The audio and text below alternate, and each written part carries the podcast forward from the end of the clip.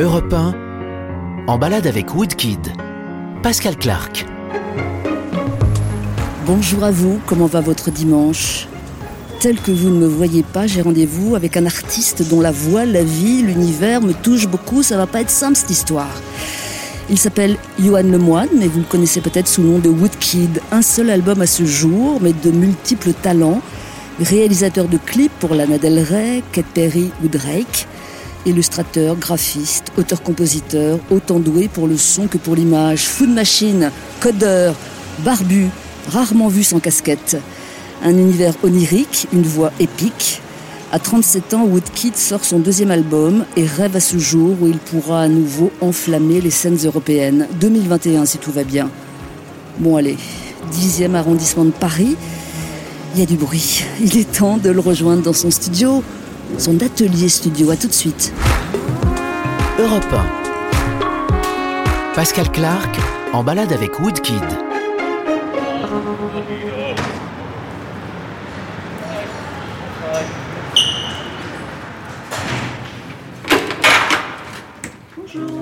Bonjour Woodkid. Bonjour Pascal. Comment allez-vous ce matin? Ça va très bien. État de votre état d'esprit Euh, excité, euh, euh, Ah oui, impatient de cette petite balade. Bah ouais, ça frétille là dans l'œil partout? Ouais, toujours.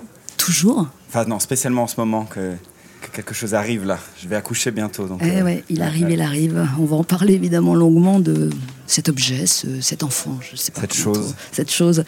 Euh, où sommes-nous là? On est dans mon atelier, qui est aussi mon studio. Quand je dis atelier, c'est l'endroit où je fais ma 3D, mes choses de réalisateur, etc. Il y a tous mes collaborateurs autour.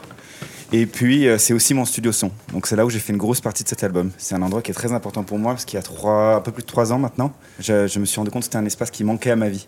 Il fallait que je réunisse les gens autour de moi. et Voilà, on y est. Et c'est ici. Donc il y a ici. des bouts de vous ici, ça se Il y a des sent. bouts de moi, il y a des, y a pas que. Il y a des bouts là devant moi, il y a des bouts de mon ami Justin, qui est un, un artiste d'art contemporain qui travaille avec nous à l'atelier, qui fait ses, ses choses. Et il y a, il y a des bouts de Ronan, qui, qui est ici, qui est mon assistant, qui, qui fait un travail formidable sur l'album. Il y a des bouts de.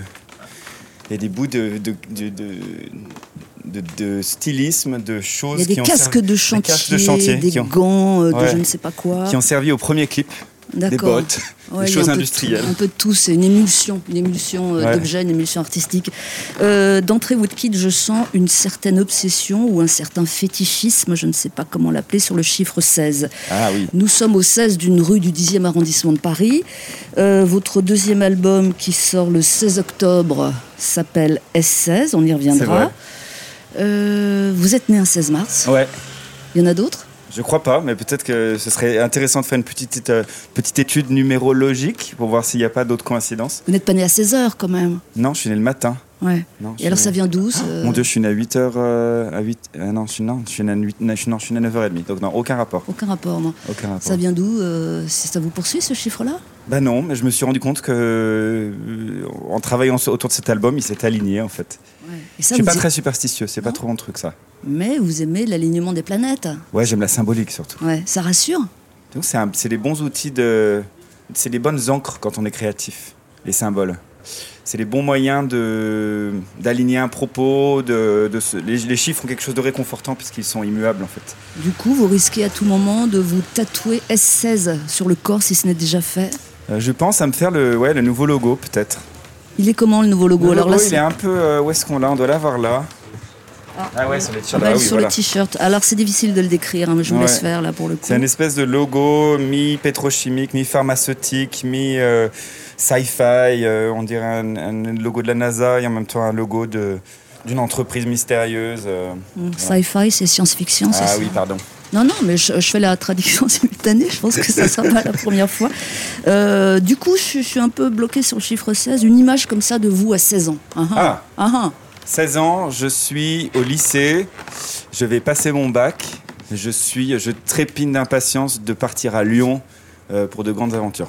Parce que là, vous êtes dans un, vous êtes où Dans un petit village du Euh, Rhône là, je suis à Villefranche. Non, À Villefranche. Ah bah non, Villefranche-sur-Saône. Ouais, La Villefranche ville de Benjamin Biolay. Ah ouais, Ouais. exact.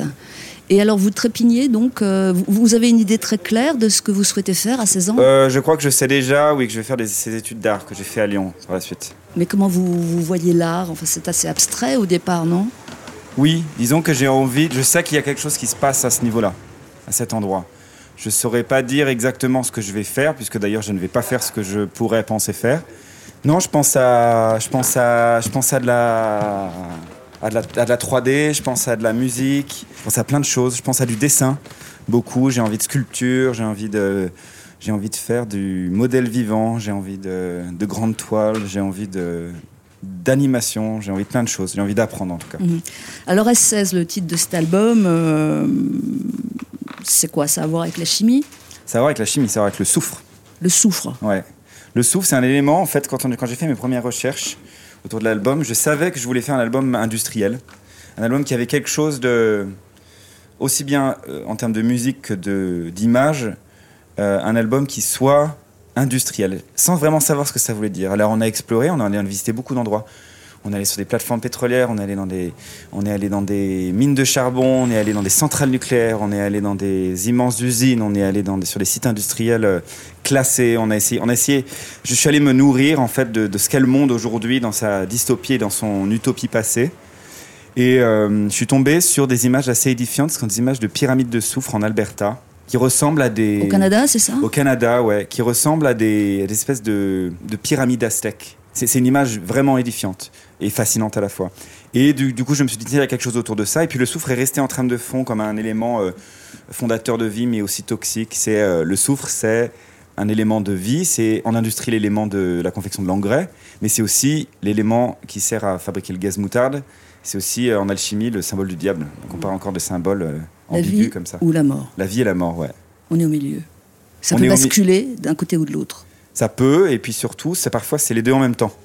On va partir en balade, euh, Woodkid, c'est le principe de l'émission. Puis vous avez de bons godillots aux pieds. Ouais. Euh, on est paré pour un dimanche matin de début d'automne, si ça veut dire quelque chose encore. 11 titres sur le nouvel album de Woodkid S16 qui sent le soufre. Eh Tout de suite. Pascal Clark en balade avec Woodkid sur Europe 1. Bientôt en balade, bientôt en mouvement, mais il faut bien un point de départ. C'est ici, Paris 10e, entre la gare de l'Est et Château d'Eau. Paris plutôt populaire. Euh, c'est ce que vous aimez, le Paris populaire? Euh, disons que je me suis jamais posé la question. Je, je suis arrivé ici et puis ça m'allait très bien. Ouais. Voilà. C'est pas un quartier qui m'a choisi. J'ai pas choisi ce quartier. Ça s'est fait comme ça et j'en suis très content. Alors, faut que je vous avoue quelque chose, Woodkid. Euh, ce matin, j'ai écouté un, un très ancien de vos morceaux. Peut-être même que c'est le premier. Euh, Iron, c'était le premier? Iron, euh, en tout cas, c'est oui, c'est un morceau qui est arrivé avec mon premier EP, ouais. Mhm. Iron, ça faisait ça. Deep in the ocean, dead and cast away. Marina senses burn in flames. A million miles from home, I'm walking ahead. I'm frozen to the bones. I am. 2011, ça paraît loin. Euh, ouais. Euh, Ah, ça fait presque 10 ans. Mm. Euh, quand vous chantiez, euh, parce que vous chantez toujours en anglais, et je comprends bien pourquoi, parce que l'anglais correspond à ce que vous voulez dire, ce serait pas imaginable en français. Oh, si, ça, ça le serait, mais disons, ça, ça fait partie des choix que j'ai pas choisi en fait. Enfin, je me suis pas posé cette Il question. y avait cette évidence. Il y avait cette évidence au début que, que, je- que, je- que j'apprends d'ailleurs à, à- à contester hein, aujourd'hui. Je suis pas à l'abri de, de nous prendre un petit album en français. Ah, Ouais, ouais. est-ce que vous le sentez monter ou ça- ça- c'est c'est plus compliqué, non? Non, parce que je crois que le premier, il y avait aussi une forme de fantaisie. J'avais besoin d'une certaine distance. Ne pas chanter dans ma, dans ma langue maternelle était peut-être un outil pour ça. Et là, j'ai l'impression que plus mon travail avance et plus il s'aligne avec qui je suis. Donc, euh, euh, plus il est, je crois, honnête en tout cas.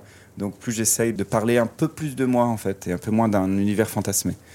Bref, dans Iron, le morceau de 2011, il y avait une phrase que j'aimais beaucoup qui disait Ready for fight and fate, prêt pour le combat et la destinée. hein. Oui. J'ai traduit un peu mot à Ouais, mot, ça veut dire ouais, ça. Ouais. Euh, il y avait déjà des percussions, il y avait déjà lyrisme, il y avait déjà votre voix.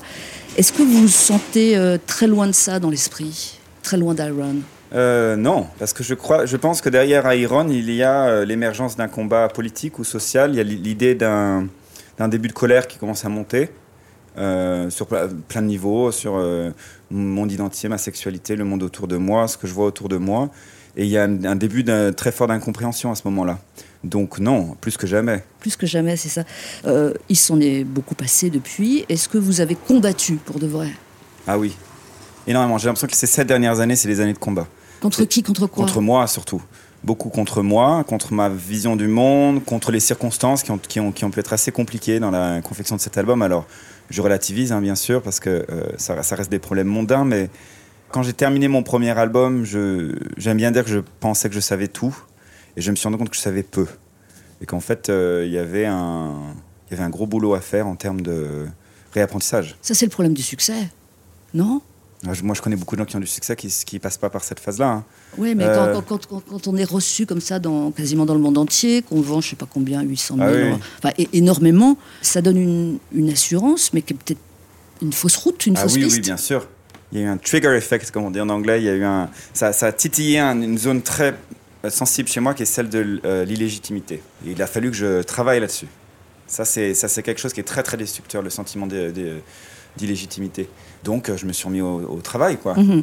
Donc ça, c'est Fight, a Fate, votre destinée. Ah, Est-ce Ça- que euh, vous avez le sentiment de l'avoir rencontré, de savoir euh, euh, Je ne sais pas si vous êtes euh, ésotérique à ce point-là, mais euh, savoir pourquoi vous êtes là, en fait? ça, c'est peut-être quelque chose qui appartient au passé pour moi. Ce ne sont plus des éléments de langage que j'utilise vraiment aujourd'hui. Parce que ça, j'ai un petit peu déchanté sur cette idée-là.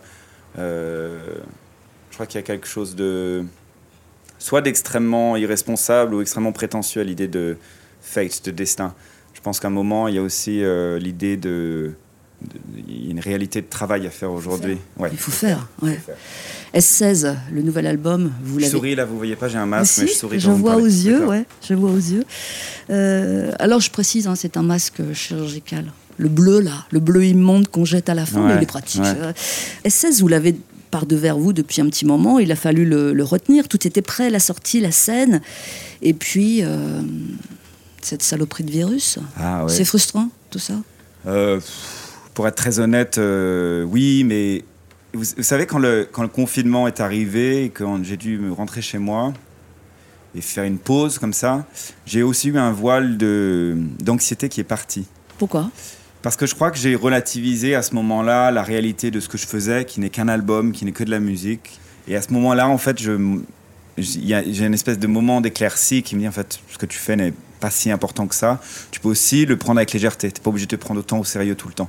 Parce qu'en fait, il y a plus sérieux là. Il y a Mm. quelque chose de plus important qui est en train de se jouer. La relativité des choses. Exactement. La relativité des choses. Et puis, euh, donc ça, ça m'a fait du bien à titre personnel. Après, est venu dessus un voile d'inquiétude euh, supplémentaire qui est euh, celui de mes parents, celui du monde, celui du personnel soignant dans les hôpitaux. En fait, imaginer ces images-là qu'on voyait peu en fait au moment du confinement quand même. Imaginer, parce qu'on nous racontait ce qui se passait dans les hôpitaux, un truc qui m'a beaucoup touché. On va, euh, après la pause, écouter euh, le deuxième extrait connu de SS qui s'appelle Pale Yellow, jaune pâle. Le souffle encore. Encore le souffle. sa couleur. C'est ça. Euh, jaune pâle, jaune pâle, c'est- c'est c'est probablement chimique. Vous sentez-vous chimique ce matin? Allez, à tout de suite, on revient. Pascal Clark se balade avec Woodkid sur Europe 1.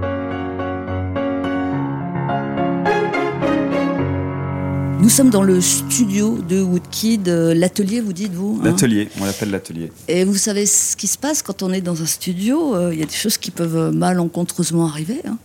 Alors, première folie, vous nous chantez un extrait de Pale Yellow en live. Possible Ouais. ou pas C'est possible. Ah, c'est pas vrai. mais Il faut aller dans le studio. Ouais Parce que là, on est dans l'atelier. Oh, pas... Donc on va, on va, ça va être notre premier déplacement. On va prendre le couloir qui emmène vers notre droite. On sort de, on sort de l'espace. Fais votre boulot, hein, vous avez vu. Là, on sort euh, comme ça. On passe devant la petite pompe à gel. On fait, on met ses- un peu de gel Ouais. hydroalcoolique sur ses mains et on arrive dans mon studio. Je savais pas si vous diriez oui. Alors attendez, ça va être très wonky hein, parce que je suis pas un grand pianiste. hein.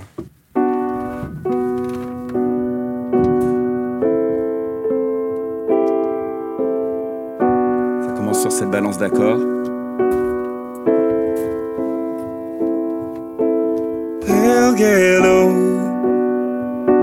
Release the train and let the fluid go. Just make the liquor flow. Pale yellow. As my heart races, I wanted you to know. I will rise again slow.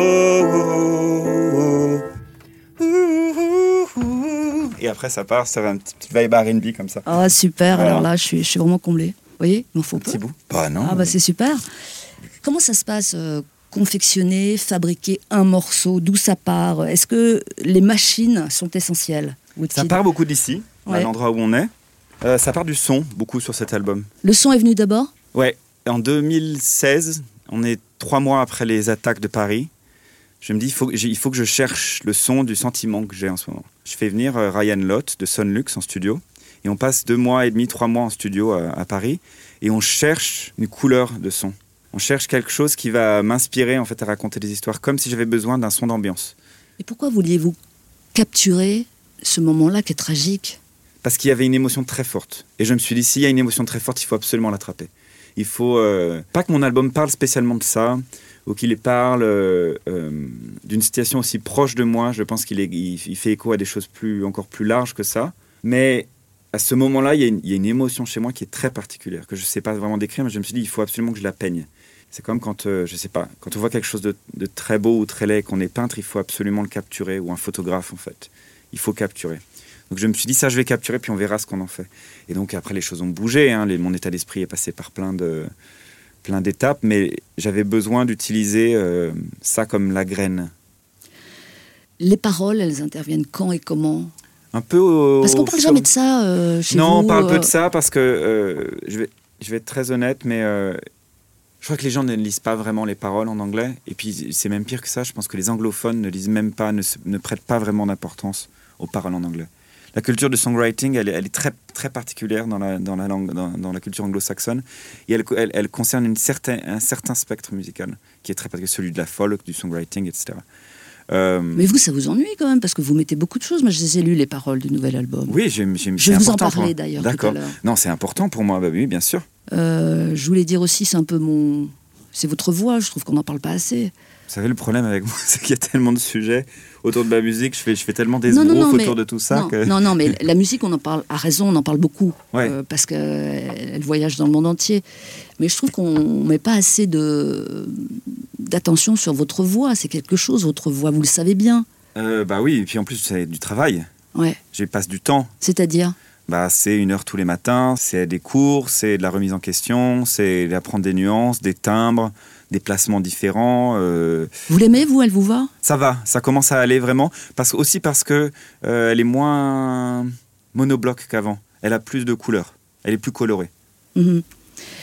Et elle a des fréquences incroyables. Bah, ça, je sais pas, mais en tout cas, elle a des fréquences qui sont pas toujours faciles à mixer. Parce que c'est une voix grave. Et une voix grave, c'est compliqué à mixer par nature. Il faut savoir que si on ouvre le top 10 et qu'on écoute la radio, tous les, tous les hommes qui sont dans le top 10 chantent- ont tendance à chanter plutôt aigu. Parce que c'est plutôt pratique en mix. Mhm. Ça vous arrive aussi, mais bon. Maintenant, ouais, parce qu'il faut bien que je, faut bien que je sorte, faut bien qu'on m'entende un peu. Pale Yellow, tentative de guérison. Pourrait... Ouais. Hein? Sur la, la beauté qu'il y a à, à- à la résilience, la beauté qu'il y a à, à l'espoir de, à l'espoir en général. Mhm. On va l'écouter pour de vrai sur Europe 1. Woodkid, Pale Yellow. Et puis après, on va bouger quand même. Ah ouais. Hein, vous êtes bonnes chaussures, on va aller J'ai se mis mes balader, vous chaussures. Euh, bonne matinée à vous sur Europe 1, jaune pâle. pale yellow. Release the drain and let the fluid go. Just make the liquor flow. Pale yellow. As my heart races, I wanted you to know. I will rise again, slow.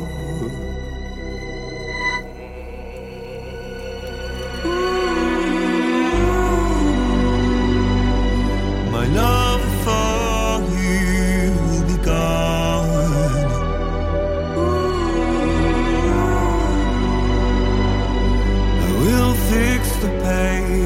my heart.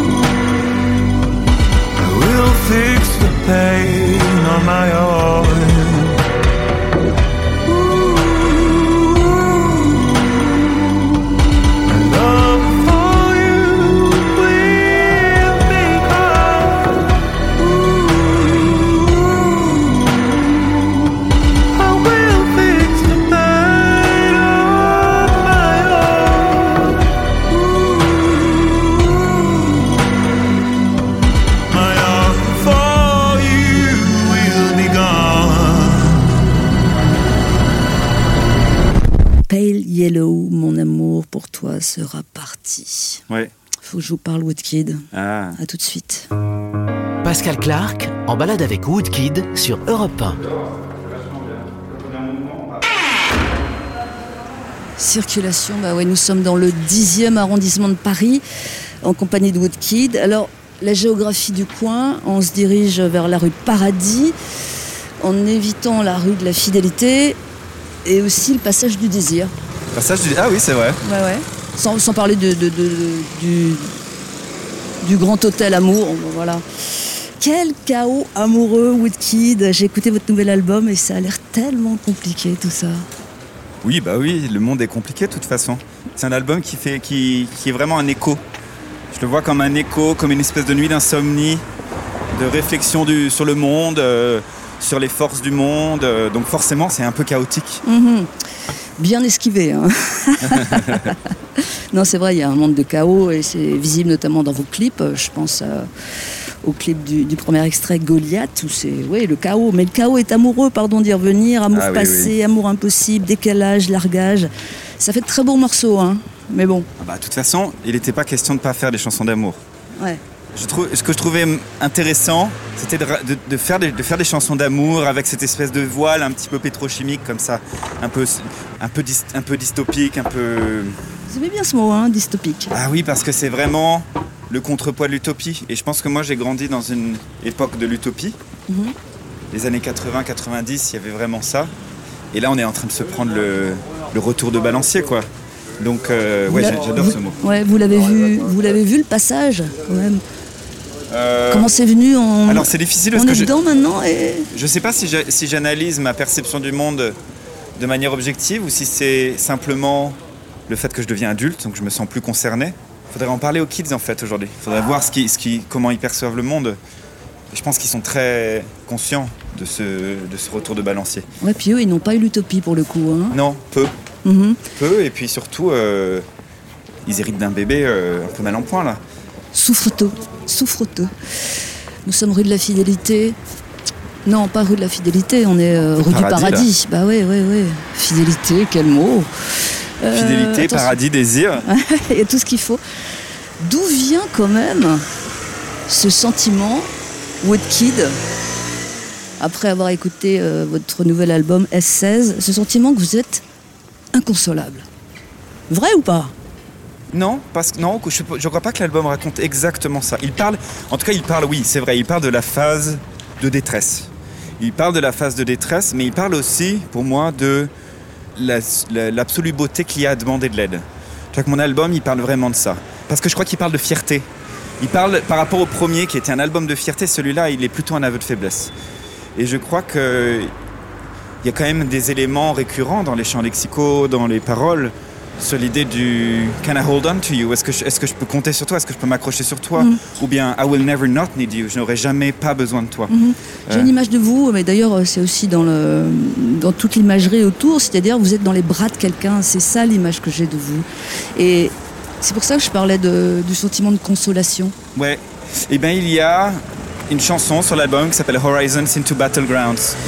En, en gros, euh, des horizons qui deviennent des champs de bataille. Qui parle de euh, ce sentiment d'au- d'autodestruction et de destruction de ce, qui, est autour de moi, constant. L'impression que même quand il y a des opportunités, j'ai l'impression parfois que je détruis tout.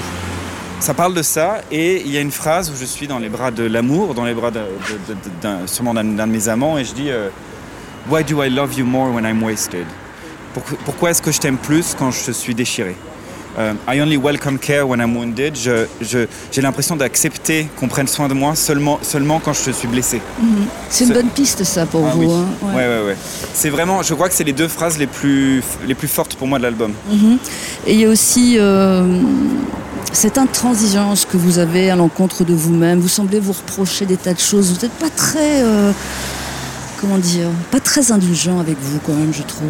Euh, Alors depuis l'album, alors il faut savoir que l'album il parle de moi il y a, encore, il y a déjà quelques années. Ouais, c'est plus le Euh, cas. Euh, moins. Moins parce que de toute façon, il faut une force pour sortir ça. Il faut une force pour, euh, pour en parler, il faut une force pour euh, être capable d'en parler avec une distance. Donc il parle d'une, d'une- il parle d'une phase de, de reconstruction. Donc forcément, il parle d'un grand inventaire intime. Et après, même si c'est douloureux, après, il a fallu le faire et on se sent euh, délesté de tas de Oui. choses. Je pense qu'il y a quelque chose de très beau avec l'époque aussi, parce qu'il ne faut pas parler que de ce qui est laid. Non, surtout qu'on est rue du paradis, alors on va faire Exactement. Alors si on parle de paradis, on va parler de la beauté qu'il y a à voir beaucoup de gens faire un grand inventaire personnel en ce moment. Mhm. Sur euh, leur relent de racisme, leur relent de misogynie, leur relent d'homophobie, leur relent rance, leur... leur euh, C'est ça l'inventaire Ouais, c'est aussi d'accepter qu'il y a à travers nous des violences qui parlent et que tout ça n'est pas binaire. Je crois qu'on est dans un... On est dans un dans une lutte euh, euh, commune de la destruction de la binarité, d'une idée binaire du monde à plein de niveaux et que euh, on peut pas combattre ça avec de la binarité. On est obligé de combattre ça avec euh, un De la nuance de la nuance et un aveu de faiblesse complexe qui est de dire mais non en fait moi j'adore j'adore ce que dit mon ami Édouard Louis. Il dit la violence des dominants s'exprime à travers les dominés. Vous savez que dimanche dernier, on était avec Edouard Louis. Ah là là, l'amour de ma vie. C'est vrai Qu'est-ce Vous lui avez dit Ah, il le sait, Il on le s'aime- sait. on s'aime d'a- on s'aime d'un amour très particulier avec Mm, Édouard. mm, mm. Euh, c'est euh, c'est une phrase qui reste beaucoup pour moi. Parce que je me suis, ça, ça aide aussi parfois à, à se distancier par rapport aux choses qui déraillent chez nous. Moi, je me suis rendu compte que sur les questions de l'homophobie, par exemple, et de l'homophobie internalisée, c'est parce que je suis gay que je suis pas exempt de ça. Euh, C'est-à-dire, vous pouvez. euh, C'est-à-dire qu'il peut, y a- je peux dire des choses, je peux penser des choses de moi-même qui sont violentes Oui, c'est contre vous-même. qui sont Toujours. contre moi-même, oui, Toujours. souvent. Mm. Et, et, et cette violence-là, elle est aussi la violence d'autres qui passent à travers moi. Vous nous emmenez où, euh, Woodkid Alors là, on, on- on- on avance vers Poissonnière, on arrive vers un, Un peu le, le- le quartier de la prod, on va dire. Ah, De la prod. On arrive vers, euh, pas très loin de ma boîte de prod qui me produit mes films, qui s'appelle Iconoclast, qui est, un, qui est, notamment grâce à son fondateur, Mourad, quelqu'un qui a changé ma vie euh, il y a maintenant euh, presque 10 ans. Ouais. Vous en avez des anges gardiens, c'est bien. Bon, bah, on, on revient, on va peut-être s'arrêter quelque part, on va voir. Euh, Il y a de la vie dans ce quartier, c'est agréable. Euh, ne quittez pas, s'il vous plaît, parce qu'on n'aimerait pas. hein. À tout de suite. Pascal Clark en balade avec Woodkid sur Europe 1. Et pendant ce temps-là, nous avons euh, progressé dans la ville. Nous avons même changé d'arrondissement, enfin disons qu'on est à la frontière. Euh, du 10e au 9e, Woodkid, nous sommes euh, rue Richet. La station de métro Bonne Nouvelle n'est pas loin. Bonne Hein nouvelle, dis donc. Le paradis, bonne nouvelle, euh, fidélité, désir. Ouais. Ça va. Ça va, on est plutôt sur du positif là. Tiens, bonne nouvelle. Ah bah, bonne nouvelle, j'ai un album qui sort Vous voulez pas rappeler la date là, qu'on soit vraiment le bien 16 octobre. Voilà, le 16. Alors, Richet, c'est un bistrot, C'est un restaurant même. un restaurant. Vous connaissez bien Ah, les deux roues là à Paris, c'est en a marre. Un hein. restaurant bruyant. Tout le monde peut pas être en trottinette. Moi j'aime bien la trottinette. Ouais. Vous voulez qu'on boive un coup ou... on peut boire un coup, on peut leur demander. Demandons-leur. On peut boire un coup? Oui, bien sûr. Je suis en train de faire une petite interview pour un repas, c'est ok si on le fait en, en terrasse ou pas? Ouais, d'accord. Merci. Si. On se met dehors, non Alors ça, c'est vraiment le genre d'endroit que vous aimez. Ouais, j'adore ici. Mais pour le coup, c'est industriel, non C'est un peu. Oh Un peu. Non, c'est un peu Oh. chic quand même. C'est un peu Ouais, chic. ouais. C'est trop chic euh, pour être industriel. J'oserais pas euh, injecter ma vision du monde industriel dans, dans le confort qu'est la vie parisienne. Je crois que quand je parle d'un industriel, je parle de conditions de vie qui sont bien plus compliquées que ça. D'accord. Je pensais à la matière, surtout. Ah oui Oui, un peu, ouais. Si on était le soir, ce qui n'est pas le cas. euh, Ah non, mais il y a un monsieur avec une valise à roulettes, on n'y croit pas là. Euh, vous prendriez quoi euh, Bière, vin rouge, vin blanc, champagne, alcool Ah. fort Un old fashion, certainement. C'est quoi C'est euh, whisky ou bourbon, angostura, glace, sucre et un zeste d'orange. Ouais. Vous avez beaucoup d'addictions, vous Ouais. On peut Oui, puis dire ou c'est secret Non, je, je bois pas mal. euh, j'ai- pris des médicaments à une époque euh, pour essayer de me calmer. euh. J'ai un rapport particulier à l'addiction, c'est que je les vois pas venir. Enfin, c'est le principe hein, en même temps. Oui, c'est le principe, ouais. Bonjour. Bonjour. Ouais, euh, je vais boire un Coca Zéro, s'il vous plaît. Oh là, l'addiction, c'est terrible. Hein. L'addiction au Coca Zéro, c'est horrible. Pascal, qu'est-ce qu'on boit? Bah, je ne sais pas. Oh, je vais faire vraiment sobre un café, s'il vous plaît. Je voudrais qu'on parle des endroits aussi, parce que les endroits sont importants, j'imagine, dans votre Ouais. imaginaire. Mais physiquement, les endroits où vous êtes allés, vous avez parcouru le, le- pas, pas- pas- pas mal de lieux. Vous avez vécu euh, aussi à Los Angeles, me semble-t-il. Euh, J'ai passé du temps à Los Angeles. J'ai pas vécu. J'ai vécu à. New York, mais pas à Los Angeles. Ah, vous avez vécu à New York. Ouais, ouais. Où est-ce que vous pourriez vivre encore et où est-ce que vous ne pourriez absolument pas vivre, Woodkid Paris. Vraiment, Paris, je- quoi. ouais, vous pourriez ou vous pourriez pas à Paris? Parce que plus je voyage et plus je me rends compte à quel point j'aime Paris, en fait. C'est vrai? Ouais. Après, avec euh, tout le, tous les inconvénients qu'on connaît, bien sûr, mais je trouve que Paris change et, et- Paris change pour le mieux. Qu'est-ce qui vous plaît dans l'amélioration? J'ai l'impression que le. Je sais pas, j'ai peut-être envie de voir ça, mais j'ai j'ai l'impression que depuis les, depuis les attentats, c'est comme si on avait mis un tout petit mollo sur, le, sur le, la snobberie. Alors après, je parle dans un. Comment dire Je parle de, avec un œil très particulier, c'est-à-dire que je parle avec euh, un œil de privilégié, du milieu de l'art, des communautés euh, de, de la mode, art, euh, euh, médias, etc. Donc c'est un, un œil très limité, hein, ça j'en ai conscience. Mm. Mais j'ai l'impression d'être moins euh, oppressé par la, le, les sentiments de compétition. Mais c'est toujours difficile parce que je sais jamais si mon œil il est altéré par le fait que je grandis et qu'en fait je me détache, ou si c'est le- réellement le monde qui change. C'est vrai que vous grandissez, hein mais en tout cas, Là, vous êtes adulte quasiment. Vous êtes adulte quasiment. ouais. Ah bah oui, là je suis clairement adulte, mais euh, Woodkid. Tiens, je, je vous ai jamais demandé euh, ça, Woodkid. Comment c'est venu ce nom-là c'est nul. C'est, je, je le Pourquoi changerais si je pouvais. Ah, c'est vrai? Ouais, j'aime bien dire que c'est, un, que c'est comme un mauvais tatouage de jeunesse. Bah oui, mais euh, C'est euh, je- je- un moment, je vais être très honnête, j'ai essayé, à- au, au moment de mon premier album, j'ai essayé de, de trouver des explications a posteriori, mais en réalité, euh, c'est. euh, je trouvais ça cool, je l'ai pris, et puis je le changerais si je pouvais. Merci. bah là, c'est, euh, un, peu, un peu foutu, là. Vous serez Woodkid toute votre vie, vous vous rendez compte, je vais avoir 60 ans sur scène, et puis je dis, ah, et ben non, Woodkid Et je vais arriver, euh, papier rocker, non, c'est pas possible. Tout le monde n'est pas Edouard Louis, hein Non, bah ouais. Mais je vais changer de nom, c'est pas grave. Ouais, bah ouais. Vous l'avez, le nouveau nom? Ce sera. je sais pas, un truc comme Johan Lemoine, par exemple. Revenir à, à vous-même, en fait. Ouais, voilà. Ouais, ouais. Euh, J'écouterais bien une chanson d'amour. Ah, Euh, J'en ai choisi une. Vous me dites si ça vous va, mais si ça vous va pas, euh, laissez-moi deviner. c'est pas de vous, hein. Ah, c'est pas de moi. non, on finira avec vous. Mais là, Ah. là j'ai choisi quelqu'un avec qui vous avez travaillé Ah, il y a longtemps, je pense. Vous avez réalisé un clip pour elle. ah, Ah là, c'est facile, non? C'est facile. Ouais. Bah, Amérique- Ça peut être que Lana, non? Ouais, c'est Lana. Ah ouais. Enfin, moi, je l'appelle Lana Del Rey parce que je la connais pas personnellement. Et la chanson s'appelle Fuck It, I Love You. Ah, j'adore. Elle est bien, non Ah oui. Mhm. Voilà, là j'ai dit fuck à la radio. Et quand on reviendra, magie, on sera ailleurs. Nous sommes avec Woodkid, il boit son C0. Moi je suis au café. Et on écoute Lana Del Rey, Fuck It, I Love You sur Europe 1. I like to see everything in neon. Drink lime green, stay up till dawn. Maybe the way that is killing me. I like to light up the stage with a song, do shit to keep me turned on. But one day I woke up like maybe I'll do it differently. So I moved to California, but it's just a state of mind. It turns out everywhere you go, you take yourself, that's not a lie. Wish that you would hold me or just say that you were mine. It's killing me slowly. Dream a little dream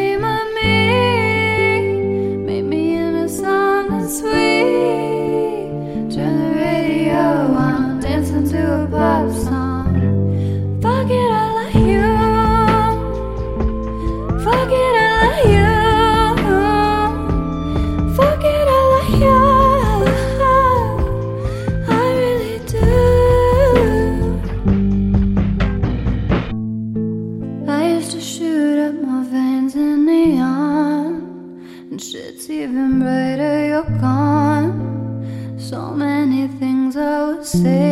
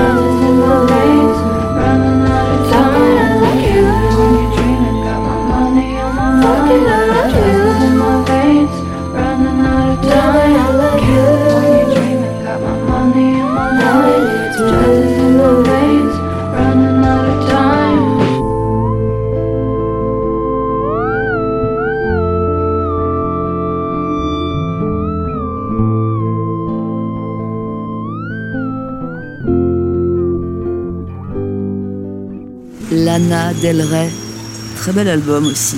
Fuck It, I Love You. Ça, c'est un beau morceau.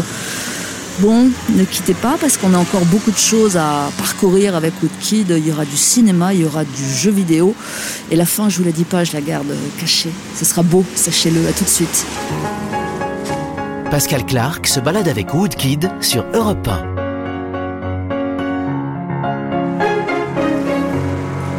Nous voici de- devant l'un des plus beaux cinémas de Paris, euh, l'un des plus grands, peut-être euh, l'un des plus anciens aussi, le Grand Rex. Vous savez de quand il date, le Grand Rex, euh, Woodkid Oh non, je vais pas parier, dites-moi. Ou alors je regarde vos fiches. Ouais, j'ai mes fiches, c'est pour ça que j'ai l'air savante. Inauguration le 8 décembre 1932. Ah ouais. Et vous savez que c'est un modèle réduit du Radio City Musical de New York, ça vous savez? Ah non, je savais bon pas. Vous voyez, vous me- Qu'est-ce qu'on fait là Ouais. Qu'est-ce qu'on fait là? Ben, on, vient, euh, on vient devant un endroit qui est très important pour moi parce que ça a été mon premier grand concert à Paris en 2012, si je me trompe pas. Et c'était un moment mémorable pour moi parce que j'avais pas sorti d'album et euh, encore et, et on, a- on avait rempli cet endroit euh, contre toute attente. Et puis, 2700 places. ouais, c'était assez fou. Ouais, j'ai relu des papiers parce que malheureusement je n'y étais pas. Ouais. Et il, il apparaît, vu des critiques, hein, vous allez raconter comment vous, vous l'avez vécu, mais c'était une. C'était triomphal, c'était une sensation totale, tout le monde était là, euh, il y avait des grands noms aussi, je ne sais pas si ça compte pour vous, mais euh, ça reste comme un, un concert euh, mythique. Vous étiez en, en noir, un chapeau sur la tête. J'étais en chapeau, j'étais habillé par Chris Van Ash à l'époque. C'était ouais, c'était- pour moi un espèce de grand geste complètement inconscient en fait, hein, si on y réfléchit. hein. Mais euh, euh, je sais pas, il y a- on m'en parle beaucoup de ce concert. Alors moi, je peux pas avoir un Non, même aujourd'hui de recul. Vous, comment l'avez-vous vécu? Ah, comme déjà, un moment euh, incroyable. C'est surtout un moment où, de communion avec mes musiciens génial. C'est-à-dire que quand on sort de scène, on est tous en pleurs. euh, Il y a un truc de. une première étape dans l'accomplissement de ce qu'on veut faire, de ce qu'on veut raconter. C'est-à-dire qu'on se dit, ça y est, en fait, on peut, on peut monter des, des- des concerts avec, avec un orchestre symphonique, on peut, euh, on, peut, on, on peut plaire aux gens, on peut être entendu, on peut, on peut être applaudi. euh, c'est tout un champ des possibles qui s'ouvre à ce moment-là. ouais. Donc c'était des pleurs de, de soulagement et puis n'ayons pas peur des mots, Ouais, de, de joie, de bonheur, de, ouais, joie. de bonheur, de, de bonheur, de tristesse que ce soit fini, d'excitation, de, de plein de choses, puis de, de la fatigue parce que c'était énormément de travail ce concert. Ouais. On a travaillé pendant des, des mois. C'était fondateur aussi. Ah oui, Est-ce que vous avez beaucoup appris depuis et quel genre de choses? Ah oui, évidemment. Tout le temps, la scène, la scène c'est la meilleure école. La scène c'est vraiment la meilleure école parce que c'est la plus difficile. C'est celle qui trahit pas. C'est l'école la plus euh, matérielle. C'est celle qui est la- dans le sens contre, contre l'idée de la dématérialisation. C'est celle qui est la plus concrète, la plus tangible. Euh, c'est une réaction directe des gens. C'est c'est comme la, la reconnexion à l'origine. C'est-à-dire qu'au début, il y a une envie de parler aux gens. Quand on fait une chanson, il y a une émotion dans le chant, il y a quelque chose, une graine. Et puis après, tout ça, tout ça se dissout dans le travail pendant des mois et des mois et des mois, pendant une fixation en studio sur un album, de la promo. Et puis au moment de la scène, c'est comme si on, re- on re... C'est comme un Ouroboros qui se remord la queue et puis on repart au début, on réinvente les chansons, on se reconnecte à l'émotion d'origine et il y a l'impression de, retrouver le sens de ce qu'on fait. Moi, je retrouve le sens de ce que je fais quand je suis sur scène. Alors là, bon, on va pas remuer le couteau dans la plaie, mais Ah oui. votre tournée euh, a été reportée. Ouais, ouais, ouais, bien on sûr. bien pourquoi. Normalement, ça, ça, ça démarre euh, en 21, c'est-à-dire en Ça janvier. de- ouais, et puis ça devait, je devrais y être. Là, on aurait dû commencer en mai déjà. Ouais. On avait prévu de commencer la tournée avant l'album. Mm. On voulait l'offrir aux fans. On voulait ouvrir, l'al- on voulait offrir l'album aux fans qui venaient sur scène avant de sortir l'album. Donc ça, évidemment, c'est râpé. Râpé. Euh, vous croyez que ça... Enfin, c'est difficile à dire, évidemment, mais janvier, c'est jouable Si je le savais, je vous le dirais tout de Ouais. suite. J'ai envie de vous dire oui, en fait. J'ai envie de, j'ai envie de provoquer la- la- le, le- le karma, ou je sais pas comment on appelle ça, mais c'est pas moi qui décide. J'aimerais bien d'ailleurs, j'aimerais bien d'ailleurs que, j'aimerais bien un petit peu plus de clarté. Mais après, je suis conscient que personne ne sait rien, en fait. Mhm. Personne ne sait. Même nos gouvernements ne savent pas, en fait. Ils sont désarmés, ils sont perdus. Euh, seulement en attendant, euh, nous, euh, nous, techniciens du spectacle, euh, organisateurs de festivals, on perd de l'argent, on met les clés sous les portes, on se rend compte que, en fait, euh, peut-être que la saison euh, 2021 n'existera pas non plus. C'est vrai que là, là, il faut, il faut, là c'est le mot- petit moment coup de gueule, mais il faut vraiment aider. Il faut que le gouvernement aide. Quoi, de l'argent? De l'argent? Ouais, de l'argent, du soutien, des, des, des décisions moins ambiguës. Pourquoi on ouvre le Puy du Fou et pourquoi on ferme euh, les salles de concert Je dis pas qu'il faut rouvrir les salles de concert, mais j'aime, ce serait bien d'avoir un- des messages un peu plus clairs. Alors, à la décharge du Puy du Fou, c'est en extérieur. Est-ce Oui, que... mais c'est pas grave. Ouvrons alors les concerts en extérieur. Bah oui, si, on autorise, pas si on autorise 15 000 personnes au Puy du Fou, on peut autoriser 15 000 personnes ailleurs. Bah, pourquoi pas jouer en extérieur, alors? Ah, Mais absolument, Ouais, mais on peut pas. ouais, c'est interdit. Ouais. je, moi, je veux bien, il n'y a pas de problème. C'est juste, euh, c'est le. C'est compliqué parce que moi, j'ai pas à me plaindre personnellement. Je veux dire, je, peux vivre un an, deux ans sans tourner. C'est pas le. C'est de toute façon, j'ai créé une économie qui est euh, suffisamment euh, complexe pour pouvoir euh, survivre. C'est un privilège fou, c'est un luxe. Mais en attendant, combien de carrières sacrifiées de jeunes artistes qui devaient émerger maintenant? On entend parler hein, de. Il y a eu un coup de gueule d'Aloïs Sauvage et des gens comme ça qui sont, en pleine émergence de leur, de talent, de leur, de leur expression et, et, et qui se retrouvent euh, euh, euh, freinés en pleine course. Euh, combien de jeunes artistes qui allaient découvrir la scène vont pas pouvoir le faire et vont pas pouvoir survivre financièrement et, et peut-être s'aborder leur carrière à ce moment-là? Combien d'organisateurs de, festivals, combien de techniciens, combien d'intermittents, combien de... C'est- toute une économie, d'ailleurs. C'est hein, énorme. Qui rapporte de l'argent aussi. faut Mais oui, c'est pas, Ouais. c'est pas, c'est pas rien. On n'est pas rien en fait dans l'économie du. Puisque si, si à un moment on, on, on- on- on nous dit mais la culture n'est pas indispensable, alors parlons, parlons d'économie. Si on parle d'économie, on n'est pas rien économiquement. on représente, euh, la, la culture représente quelque chose de, Autant de- que de des avions, conséquent. par exemple. Bien sûr. Ouais. Bon, Woodkid, on va quitter le Grand Rex euh, maintenant qu'on a, on a repris une picouse de scène là. hein, Ouais, et maintenant qu'on a fait le petit coup de gueule, Euh, Je vais un peu spoiler la suite de la balade comme un kaléidoscope qui vous ressemble. On fera un détour par les jeux vidéo dans un instant, un pan de votre vie.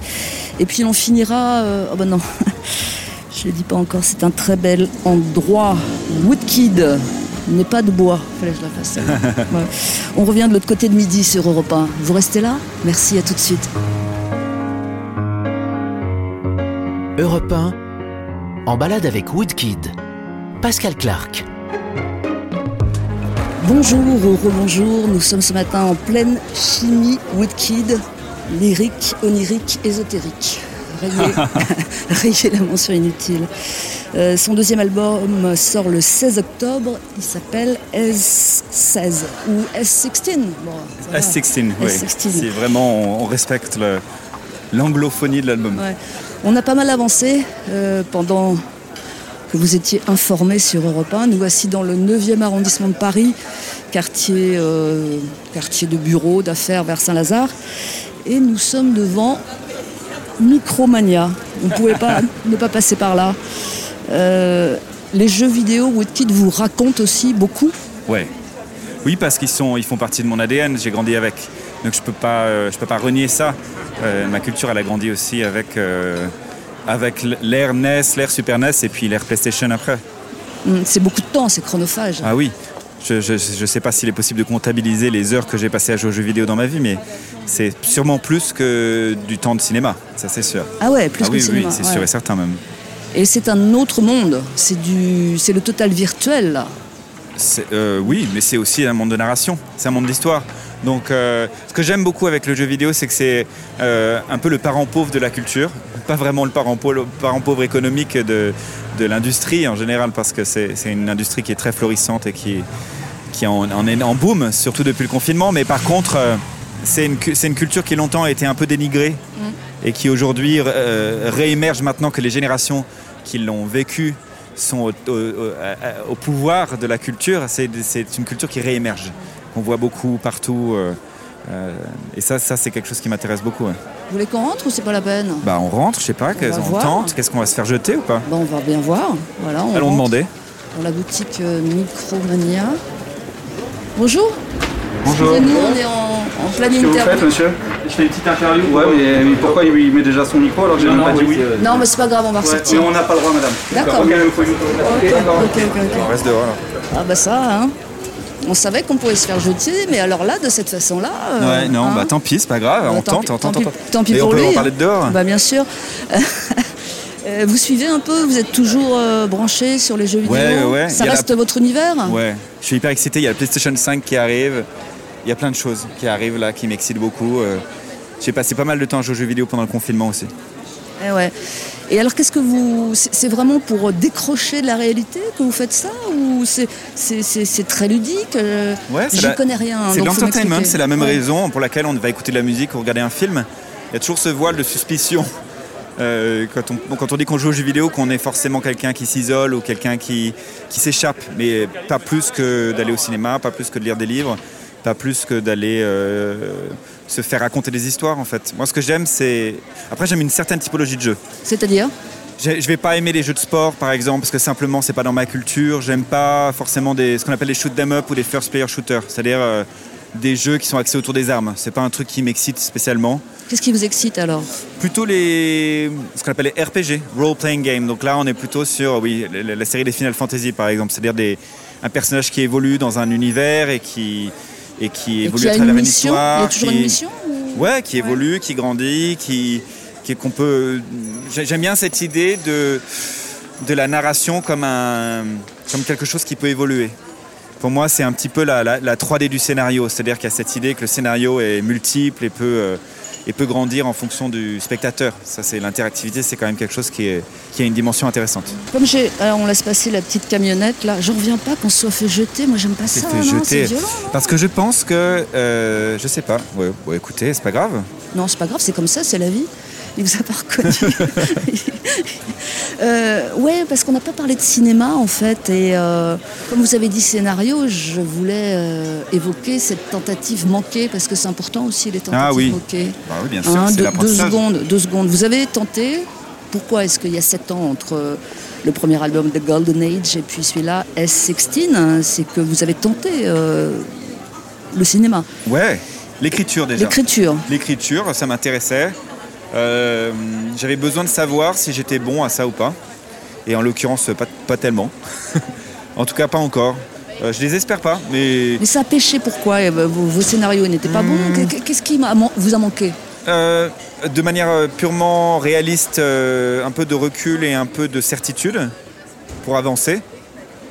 Et je pense que de manière plus inconsciente, peut-être un sentiment que c'est pas encore, je suis pas encore prêt. Je pense que je suis encore dans l'émergence de ma conscience politique et sociale, et je pense qu'il en faut pour raconter des histoires dans un film. Euh, en tout cas, c'est ce que j'aimerais avoir pour raconter un- une, une histoire qui, qui a du sens. Mais peut-être pas. Peut-être qu'une histoire, un scénario, c'est pas une démonstration justement, non? C'est- Je ne pense pas que ce soit une histoire de démonstration. Je pense que c'est une histoire de certitude quand on écrit. Quand je, quand je- j'accepte qu'une chanson elle est terminée, j'ai une certaine forme de certitude qu'elle peut pas aller plus loin ou qu'elle est, qu'elle est légitime dans sa propre, dans sa forme en fait. Légitime, ce mot-là, il revient. hein. Ah oui, bien sûr. Parce que je crois qu'aujourd'hui on est dans un monde de bruit et que si on prend la parole, il faut être légitime. Ça c'est très important pour, euh, ou en tout cas avoir une, une- une- une certaine certitude de légitimité. Je, je ne me permets pas de m'exprimer sur certains, certains sujets quand euh, je suis pas sûr que j'apporte quelque chose sur la table. J'aime pas le bruit. Là on est entouré de bruit hein, par exemple depuis tout à l'heure. Quelque chose que j'aime pas trop. J'aime euh, Mais, mais en dehors du bruit ambiant, là, parce que. ouais, bon, l'air du bruit, le bruit social, le bruit. euh, Le, le bruit, euh, le bruit public, on est dans une époque euh, de bruit où tout le monde fait du bruit et Oui, c'est ça qui est insupportable. c'est de ça dont je parle. Ouais. C'est ce bruit, euh, ce bruit qui demande d'autant plus de clairvoyance pour arriver à, à lire correctement le monde. Et ce, ce bruit, il empêche de lire correctement le monde et il demande d'autant plus d'attention et de vigilance. Et c'est quelque chose qui est épuisant pour moi. L'état d'hypervigilance, c'est quelque chose d'épuisant. Donc je ne je me sentirais pas, euh, je me sentirais coupable en tant qu'artiste d'ajouter ma pierre à l'édifice au bruit. Si, euh, Mais vous réessayerez sans doute. Bien sûr que je resterai. Je ne suis pas quelqu'un qui abandonne facilement. Après, euh, je suis quelqu'un qui est capable d'admettre son incapacité euh, à faire quelque chose à un moment donné. Euh, quand on se confronte à des changements d'avis euh, constants autour d'un scénario, de ma part, en fait, je me rends compte que c'est simplement que je ne suis pas prêt et que je suis dans le bruit. En fait. Et tant qu'il y a ce bruit, il n'y a pas d'expression claire possible. On va laisser euh, cette boutique dont je ne cite même plus le nom, euh, avec son accueil déplorable. Et ils savent pas ce qu'ils ont manqué. hein, Ah, c'est franchement. normal. C'est Euh, normal. On va se remettre en route vers notre finale Woodkid. Ah ouais, allez, on avance. Ça va pour vous? Ouais, grave. Oh, super. Tout de Allons-y. suite. Europe 1. Pascal Clark en balade avec Woodkid. À chacun son destin, dimanche, euh, fin de matinée sur Europe 1, vous vous vaquez à vos occupations. dont Je ne veux rien savoir. Et avec Woodkid, nous sommes toujours en vadrouille. Euh, Dans les rues de Paris, deuxième arrondissement, et autant ne pas vous le cacher plus longtemps, nous venons d'arriver devant bah, une splendeur. hein. Une splendeur. Là, il y a une pub qui dit Le Palais Garnier, rien que pour vos yeux. Bon, voilà, ça va, ça va. Mais c'est vrai que c'est toujours un choc. Toujours c'est- un choc, c'est sublime. C'est comme la Tour Eiffel, je peux pas m'empêcher de, de regarder le Palais Garnier quand je, quand je passe à côté. La Tour Eiffel, c'est un peu irréel comme truc. hein. Moi, je me demande toujours. euh, Non, c'est vrai. C'est incroyable. C'est incroyable qu'on ait ça. Bon, alors après, des opéras, il y en a dans, dans pas mal de villes, et tant mieux. Mais celui-là, il est quand même très beau. Plusieurs siècles nous contemplent. Pourquoi, euh, étant venu à l'opéra, outre la beauté des yeux, Woodkid? Euh, bah, beaucoup pour la beauté des yeux, mais la beauté des oreilles aussi. Ouais. Euh, parce que c'est une forme, euh, le ballet, qui me passionne de plus en plus. Euh, je suis de plus en plus, j'essaye de plus, de plus en plus de venir ici quand je le peux. C'est une chance folle. Voir des belles choses. Regardez, regardez les, levez les yeux. Regardez, ces lampadaires sont hallucinants. Ouais. Personne les regarde. Cette espèce de, de, de bateau hallucinant, complètement irréel. Ouais, cet endroit, il y a tellement de choses à voir. Et les statues aussi. Les, les statues lampadaires, Ouais. incroyables.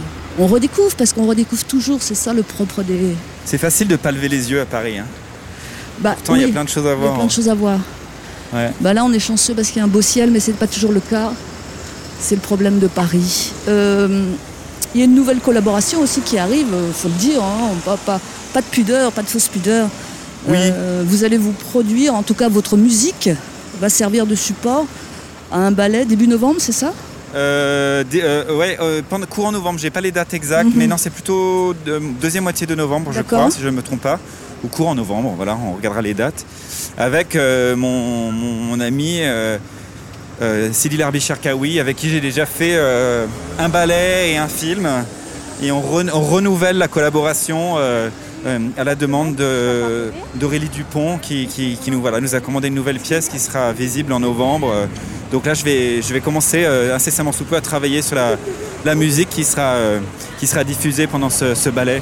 Ça veut dire que vous n'avez pas encore commencé, il vous reste quoi, un mois et demi et rien, il n'y a rien de, de- de fait encore? Euh, c'est pas complètement vrai, j'ai déjà un petit peu commencé à travailler, je mens. On peut, on peut parler d'une direction? Euh, oui, la direction, elle sera, très similaire à mon album, évidemment. D'accord.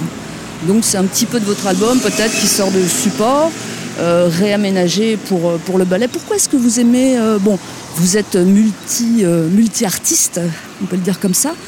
C'est vrai, il y a peu de, de- de champs d'action que vous n'ayez explorés. Et la danse alors? C'est le corps, évidemment. Euh, mon rapport au corps est particulier, j'ai pas encore tout réglé à ce niveau-là. C'est-à-dire euh, bon, j'ai beaucoup de complexes, comme beaucoup de gens, et, et ça- et les complexes, parfois, ils prennent du temps à... Ça évolue ou Ouais, c'est mieux. C'est carrément mieux. dans l'acceptation Ouais, ou- ouais, ouais, je commence à, à vraiment aimer mon corps plus qu'avant. Euh, mais, mais de là à danser, je ne sais pas. Un jour, peut-être que, que l'arbi me, me violentera un peu, et me...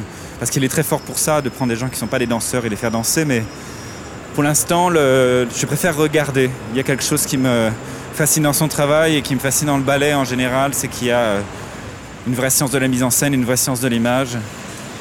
Et puis c'est un, peut-être un mélange de contrôle et de laisser aller? Oui, c'est ce que j'aime avec le ballet, c'est que c'est l'infinie technicité invisible. C'est que les, c'est la difficulté qui a l'air facile. C'est de, ça devient du coup très abordable, ça devient très lisible, ça devient très généreux. Euh, un, beau, un beau mouvement, c'est une, une, une technicité infinie, euh, euh, purement invisible pour Mhm. moi. Il y a une autre apparente contradiction, mais qui est peut-être simplement une complémentarité qui, pour moi, vous définit, Woodkid, c'est cette alliance du classicisme et du modernisme. Ça vous va? Oui. Oui, parce que je crois que je suis en tout cas en train de chercher ce qu'est ma définition de la beauté. Et je pense qu'elle. Euh, après, c'est rien de nouveau sous le soleil, hein, mais que forcément, elle s'ancre dans une forme de classicisme. Et que je crois que. euh, parce qu'aussi, cette culture-là, elle est exotique pour moi. Je suis pas né dedans. C'est pas acquis pour moi d'aller au, ba- d'aller au ballet ou d'aller à l'opéra. C'est quelque chose que j'ai découvert, donc il y a une fascination euh, exotique, distante. C'est quelque chose qui parle aussi de transfuge de classe, qui est quelque chose qui fait partie de mon œil et de mon, mon fantasme de la beauté. Et par-dessus ça, il y a, il y a la scène. Il y a l'idée qu'il y a la scène et, et du coup, il- pour moi, il y a beaucoup de beauté à l'idée de faire de la scène. Il y a la beauté humaine, il y a la beauté, euh, il, y a, il y a une beauté de profondeur, il y a, quelque chose qui m'intéresse. Donc, forcément que ma beauté, elle s'ancre aussi un petit peu dans là-dedans. C'est ça, être un artiste, euh, c'est tendre vers euh, la beauté, c'est tenter de, de l'attraper, de la capturer? C'est oui, et c'est de la redéfinir constamment et d'arriver à en donner une vision singulière. C'est-à-dire qu'il n'y a pas qu'une beauté, il y a des millions de beautés. Euh, euh, c'est quelle est, quelle est sa propre beauté, quelle est sa propre notion de la beauté, à quel point est-ce qu'elle s'ancre dans, dans le lait aussi. Dans le, euh, il y a des visions contemporaines de la beauté qui sont de dire que les choses qu'on a longtemps considérées comme laides, comme inaccessibles, comme, comme déroutantes, comme dérangeantes, sont en fait belles parce qu'elles elles, elles- elles stimulent des émotions paradoxales, complexes, nouvelles. euh. je pense à des créateurs comme euh, Demnak Vasalia chez Balenciaga, je pense à des, des réalisateurs comme Lars von Trier, je pense à des gens comme ça qui, sont, qui, qui n'ont eu que, que de cesse que de, de, presque de manière politique, de redéfinir ce qu'était l'idée de la beauté. Je pense que c'est le bon moment pour euh, lancer une chanson d'amour, Ah. Woodkid. Elle fait partie de votre premier album, Golden Age. Ouais. Vous voyez de quoi je veux parler? Eh bah, je me doute parce qu'il y en a une qui est clairement une chanson d'amour. Ouais. Vous voulez bien la lancer? Oh, c'est I Love You. Bah oui. Bah, allez, I love you. I love you. Woodkid, c'est Europe 1. Where the light she rivers offshore through the tides of oceans. We are shining in the rising sun. As we are floating in the blue, I am softly watching you. But while your eyes betray what burns inside you. Whatever I feel for you, you only seem to care about you. Is there any chance you could see me too? 'Cause I love you. Is there anything I could do just to get some attention from you? In the ways I've lost every trace of you.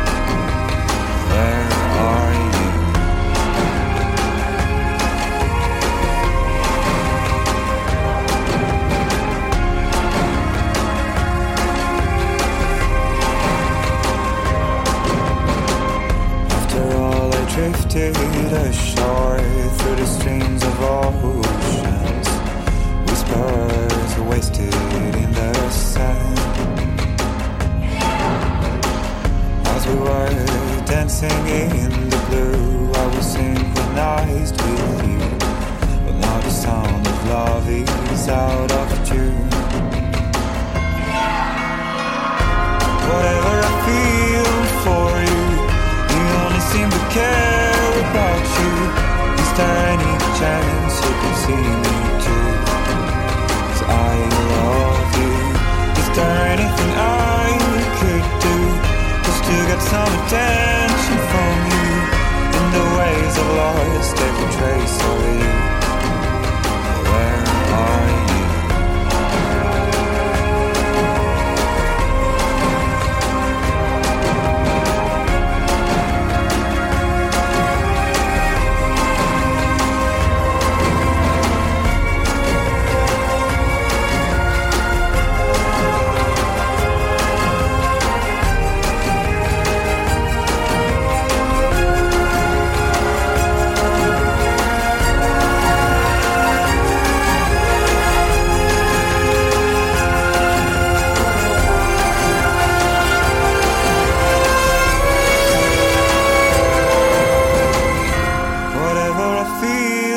For you, you only seem to care about you. Is there any chance you could see me too? Cause I love you. Is there anything I could do just to get some attention from you? In the ways I've lost every trace of you. But where are you?